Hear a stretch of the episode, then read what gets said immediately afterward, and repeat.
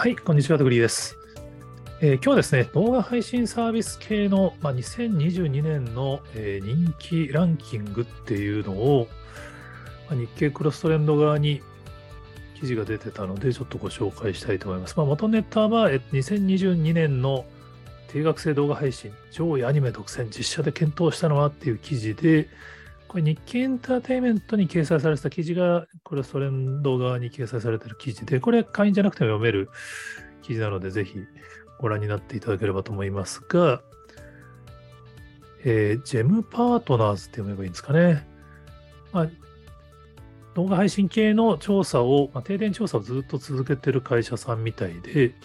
ここの調査結果が、ま、非常に面白かったのでご紹介したいと思います。えっと、日本在住の15歳から69歳の男女に7000人、毎週アンケートってらしいですよね。まあ、ウェブアンケートだと思うんですけど、毎週すごいですよね。この、やっぱこういうのはね、定点調査をすることに本当に意味があると思うんで、で、まあ、あの、当然アンケートなんで、その記憶力に頼るから、あの、番組がそのシーズン単位とかじゃなくて、あくまでその番組名になってたりするのが一つポイントではありますね。あの、だから、まあ、フリックスパトロールっていうあの、ウェブ上のランキングを可視化してくれるサイトがあって、これはこれですごいよくできてて、あの、ネットフリックスの各国のランキングとかを多分クロールしてデータを取ってきてるんで、これはもう本当にあの、見た順位が明確に出てるんで、非常に僕も大好きなんですけど、こっちのランキングはこっちのランキングで、アンケートで聞いてるんで、サービス横断で取れるんですよね。その、サービス、フリックスパトロール、ちょっとマニアックな話ですけど、フリックスパトロールはサービスごとのランキングデータなんで、その、ネットフリックスのトップとディズニープラスのトップのどっちの方が見られてるのかわかんないんですよ。でもこのジェムパートナーズのやつは、アンケートなんで、その、アンケートの総数から類推できるんですよね。だからどっちの方が人気みたいな。なので、配信作品視聴数年間ランキングトップ30っていうのがあるんですけど、ネットフリックスとかアマゾンプライムのオリジナル作品も入ってるんですけど、それに比べてこっちの方が多いよねみたいなのすごいよくわかるんですよね。イカゲームとかネットフリックスだとグローバルでダントツトップなんですけど、日本のこの視聴者にアンケートで取るとイカゲームは25位です。愛の不時着が30位。で、トップ10は何かっていうと、1位、スパイファミリー。2位、鬼滅の刃。3位、名探偵コナン。4位、ワンピース。5位、進撃の巨人。6位、キングダム。7位、呪術廻戦。8位、孤独のグルメ。9位、王様ランキング。10位、ドラえもんっていう。まあ、ほぼアニメっていうね。しかも、あの、面白いなと思うのは、その、動画配信サービスのランキングなんですけど、やっぱり地上波で配信されてるアニメがトップの方に並ぶんですよね。これ、あの、このジェンパートナーズのリサーチページに行くと、サービス別のランキングも出ててですね、これがまた面白いです。Amazon プライムだと10位にドキュメンタルが入るんですけど、9位まではだからサービス横断の日本アニメシリーズ。で、Unext なんかも1位から10位まで全部そうですね。横断的なアニメシリーズ。まあ、Netflix は独自番組、イカゲームが4位に入ってくる。まあ、イカゲーム、愛の不時着、運4ウ、イテオンクラス、ストレンジャーシングスと独自のものが、まあ、トップ10のうち6つ入るんで、これはやっぱすごいんですけど、でもそうは言ってもやっぱトップ3はスカイ、スパイファミリー、ワンピース、鬼滅の刃なんで、やっぱね、日本人は面白いですよね。わざわざストリーミングにお金を払って、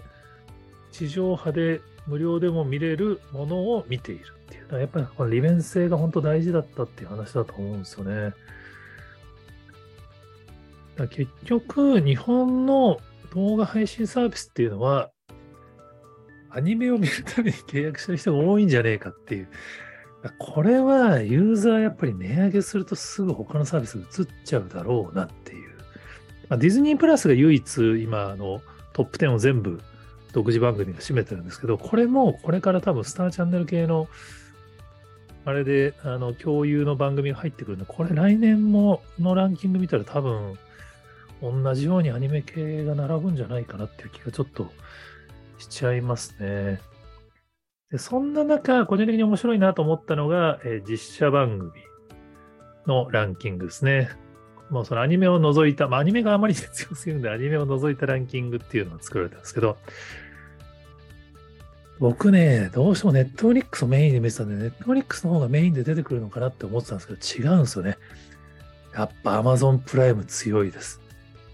1位がドキュメンタル、2位にロード・オブ・ザ・リングが入ってるんですよね。で、3位イカゲーム、4位愛の不時着、5位にバチェラー・ジャパン、7位にバチェロレッテ・ジャパンなんですよね。だから、アニメ以外のトップ10を見ても、実は Amazon プライムのバラエティが3つトップ10に入ってくるっていう。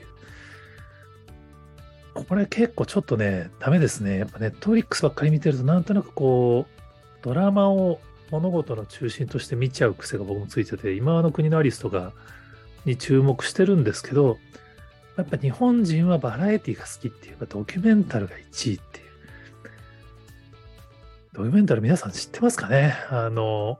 まあ、一回地上波ともコラボ番組やってたんですよね。今、シーズン11の予告とか見たら全然芸人じゃないシーズンになってるんですけど、もうね、最初の頃のやつとかも度肝を抜かれましたからね。もうその、下半身露出があるんですよ。もうだからこれ嫌いな人は本当に嫌いな番組だと思うんですけど、逆に地上波ではもう絶対にやれないのを松本さんが Amazon と組んでやってきたなっていう。で、それがやっぱり人気番組になってシーズン11まで来てるっていう。で、これがやっぱりこうやってアンケートで取ると、アニメの中に食い込んで、実写系の番組だと動画配信サービス横断でランキング取ると1位になるっていうね。いや、やっぱね、バラエティすごいですね。バチェラーとかバチェロレットも入ってますから、これ、やっぱネットフリックスからすると、テラスハウスを失ったのは、やっぱこれ相当痛かったんじゃないかなっていう。初期の頃、やっぱネットフリックス見てる人、本当テラスハウス見てる人多かったですからね。そろそろテラスハウス再チャレンジしてもいいんじゃないかと思ったりするんですけど、ダメなのかな？まあ、こう、まあ、フジテレビがもちょっとやれないかもしれないですけど、ネットフリックスがね、テラスハウス買い取って、ネットフリックスでやればいいのにっていう気がしないでもないんですけど、はい、あの、まあ、すいません。まあ、アニメがすごいよっていう話なんですけど、アニメ以外でやっぱりバラエティもほっとけないなって、まあ、ネットフリックスも、あの、千鳥ですかね、あの、組んで、まあ、の、お笑い番組作ったりとかしてましたけど、この辺結構ね、今後やっぱ重要だなって。やっぱ Amazon プライムは、日本で一番シェアが高い動画配信サービスなので、やっぱそこ非常に重要だなって、ちょっと改めて確認しましたよっていう 話でした。はい、あの他にもこんな話ありますよっていうのがありましたら、ぜひツイートやコメントで教えていただけると幸いです。今日もありがとうございます。